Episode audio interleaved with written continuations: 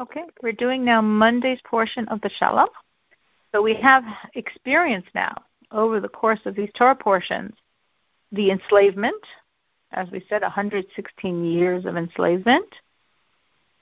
Moshe, Moses, the Redeemer, being born, being saved, escaping Egypt, being told by God to go back and redeem the Jews, coming back, giving the Jews the message, their belief, Pharaoh's response with increased, even harsher labor, the disappointment, the feeling of despondency, what's happening, and then God coming through with 10 plagues, which generally took about a month at a time, three weeks of warning, and one week, seven days of the plague. Of course, darkness was six days, and the slaying of the firstborn was one night.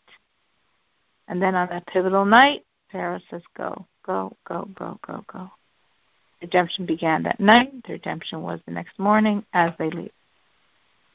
And now, after they left in the Torah portion of Bo, we were told yesterday that God created a setup for the Egyptians to be enticed to chase after them. And God deliberately had the Jews act as if they were confused. And the Jews, with complete belief, followed God's word, followed Moses' words, and went backwards as if they were going toward Egypt, as if they were straying in the desert, which inspired Pharaoh and the people to say, Oh, they're easy prey. What did we do? Why did we get rid of them? Let's get them back. So here they are now pursuing the Jews. The Jews went for three days. On the fourth day, when they didn't turn back, the Egyptians with them ran back to report to Pharaoh. Pharaoh spent two days pursuing them, the fifth and the sixth. And now it's approaching to the end of the sixth day was going to be the night of the seventh. Of course, the ultimate night of the seventh is when the Jews enter into the sea, the sea splits. And then just as the Jews leave and the Egyptians enter in, the sea closes in on them and the Egyptians drown. That's the night of the seventh, and the next morning is when the Jews see the complete total destruction of Egypt and sing praises to God, the pivotal moment of this entire Torah portion, as we see, that is the Haftorah. But now we're holding by the sixth, and the Egyptians are in pursuit. So we are in chapter 14, verse 9. Egypt pursued them and overtook them, encamped by the sea. All the horses and chariots of Pharaoh and his horsemen and army by Pi Hachiros before Baal Zephon. The Rashi already explained this to us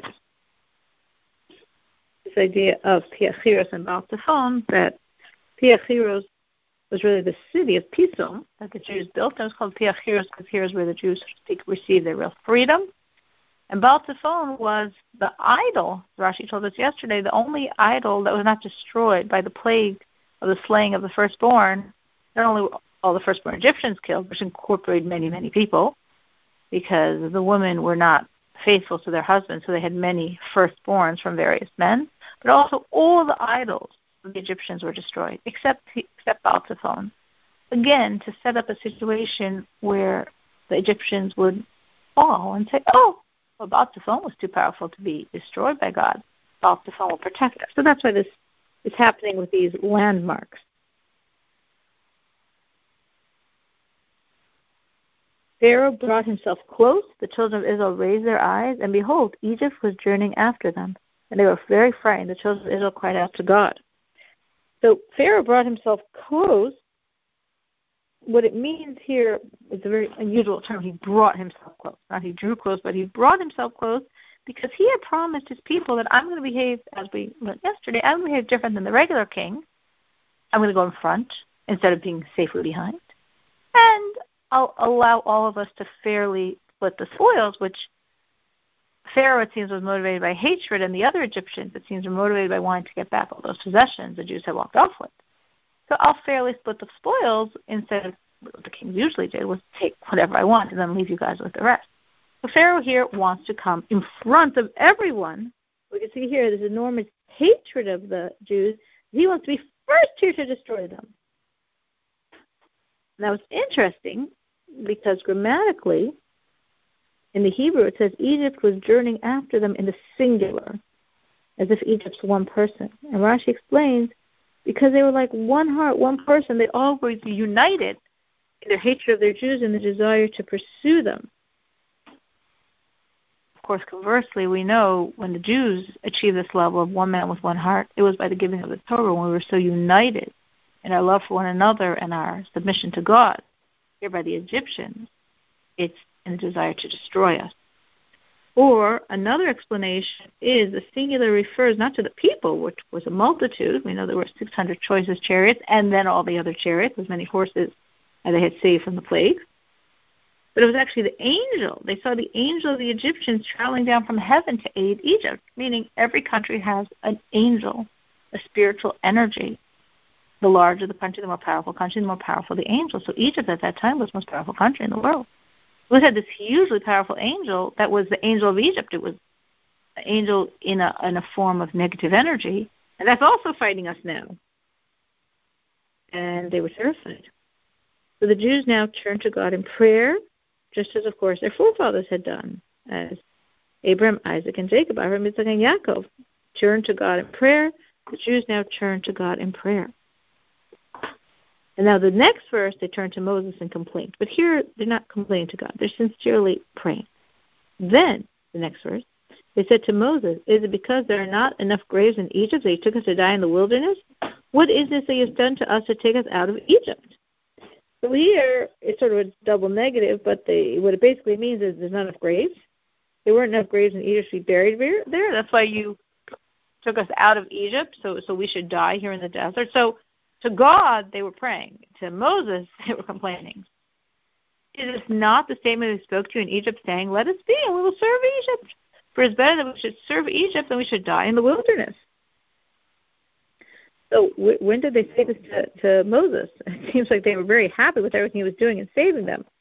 But initially, when Moses had first come to them and spoken of the salvation, they were all very excited. Then Moses went to Pharaoh, and then Pharaoh made it even worse for the Jews. And Pharaoh said, "Oh, the problem is they're just they've got too easy a life, so we're not going to even give them straw anymore and let them gather their own straw, and then we'll see if they, you know, keep up with their fantasies about uh, let's go serve God in the desert." At that point, the very wicked uh, classically wicked people of the Jews had said to Moses, "Oh, God, God to judge you here for what you're doing here. You know that you're making it so hard for the Jewish people." So that is the reference point there, and that's what they're that's what they're saying here. That when they said, "Oh, we shouldn't come out," God forbid, it wasn't that the Jews were saying, "Don't come out," but rather these two people Dathan and aviram. We're saying this statement of like, whoa, look how bad you've made it for the Jewish people. It wasn't the entirety of the Jewish nation, but now we're sort of picking on that point. Obviously, some, not all. Like, like, like, like we knew we shouldn't leave. We, we, we, it wasn't bad in Egypt. Now, remember, at this point, it's approximately 10 months since the plagues have started. The Jews were enslaved for 116 years. It was horrible. It was 116 years of the cruelest tortures. But the past 10 months were fine. There was no tortures, and they actually, from the first play, became very wealthy. So they're wealthy, they're comfortable, they're watching the Egyptians fall apart in front of their eyes, which felt very good. So it wasn't so bad in Egypt. Actually, at this point, there really were four different groups of the Jews in terms of what we should do at this point. There were the Jews that thought we should pray to God. There were Jews that felt we should just go back and we'll, we'll serve in Egypt. It wasn't so bad. Better that than being slaughtered here. There were the Jews that said, "Oh, we're not going to go back. We're going to fight them." And the Jews that said, "Forget it. Let's just suicide. Let's just die. Let's just walk into the sea."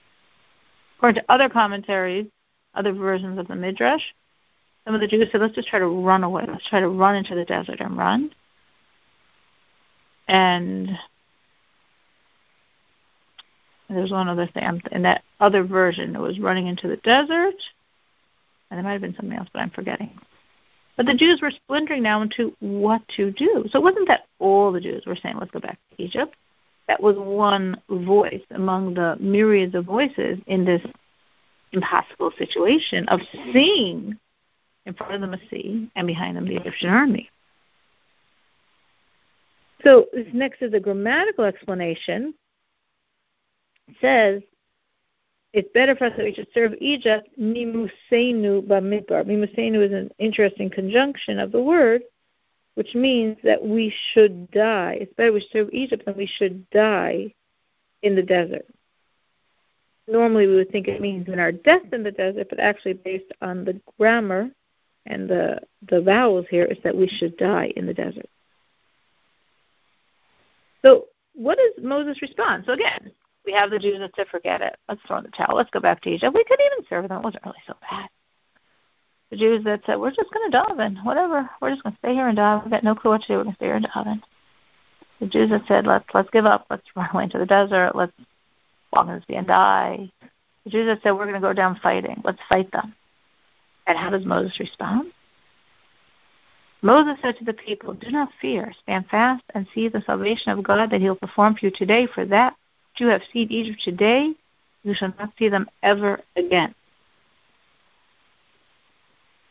That which you have seen them today, meaning that which you have seen them is only today. Today is the day you're going to see them. You're never going to see them again like this because it's it. They're done. They're finished. God will do battle for you. I was responding to the people that said, let's go fight. And you shall remain silent, responding to the people that are saying, let's pray. God will do battle for you.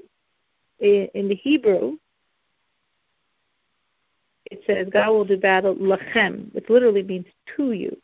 Rashi explains lachem, and he proves it in many ways, means for you, for your sake. So those of you that want to fight, God's going to fight. Those of you that want to pray, be quiet. Those of you that want to go back, don't worry. You're never going to see the Egyptians again. Those of you that are despairing, God's taking care of it. So what did God want from them? He didn't want them to fight. He was going to do that. He didn't want them to give in. Obviously, he was going to protect them from the Egyptians. He didn't want them to suicide. That's a tremendous sin. He didn't want them to pray. What did he want them to do?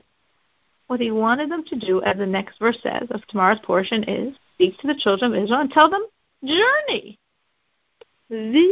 So. Meaning God had said to the Jews, we're leaving Egypt to get a Torah, to become my people, to enter into my into a relationship with me. What do I want from you? I want you to walk towards giving a Torah. I want you to keep walking in that direction. And if the only place to walk is through a sea, walk to the sea. Not walk to the sea suicide. Not walk to the sea in despair. Walk to the sea as a next step in getting one step closer to getting Torah. Now, obviously, this has echoed down the many, many years of our history of us seemingly being in impossible situations and having to just remember what is God's mandate? What does God want from me now? And that's what I'm supposed to do. It makes no sense. It's impossible. All right. That's God's call. It makes sense to pray. God said, I'm not taking your prayers. It made sense to fight. God said, I'm taking care of it. It made sense to give in. God said, don't you dare walk toward the Torah. That's what you're supposed to be doing, and leave the rest up to me. And we have to always take that mandate and understand whatever situation we're in, keep your eyes fixed on the goal, whatever it is that God wants of us, that's what we have to do, and let everything else fall down. Because God will take care of it. We have to keep walking to get that Torah.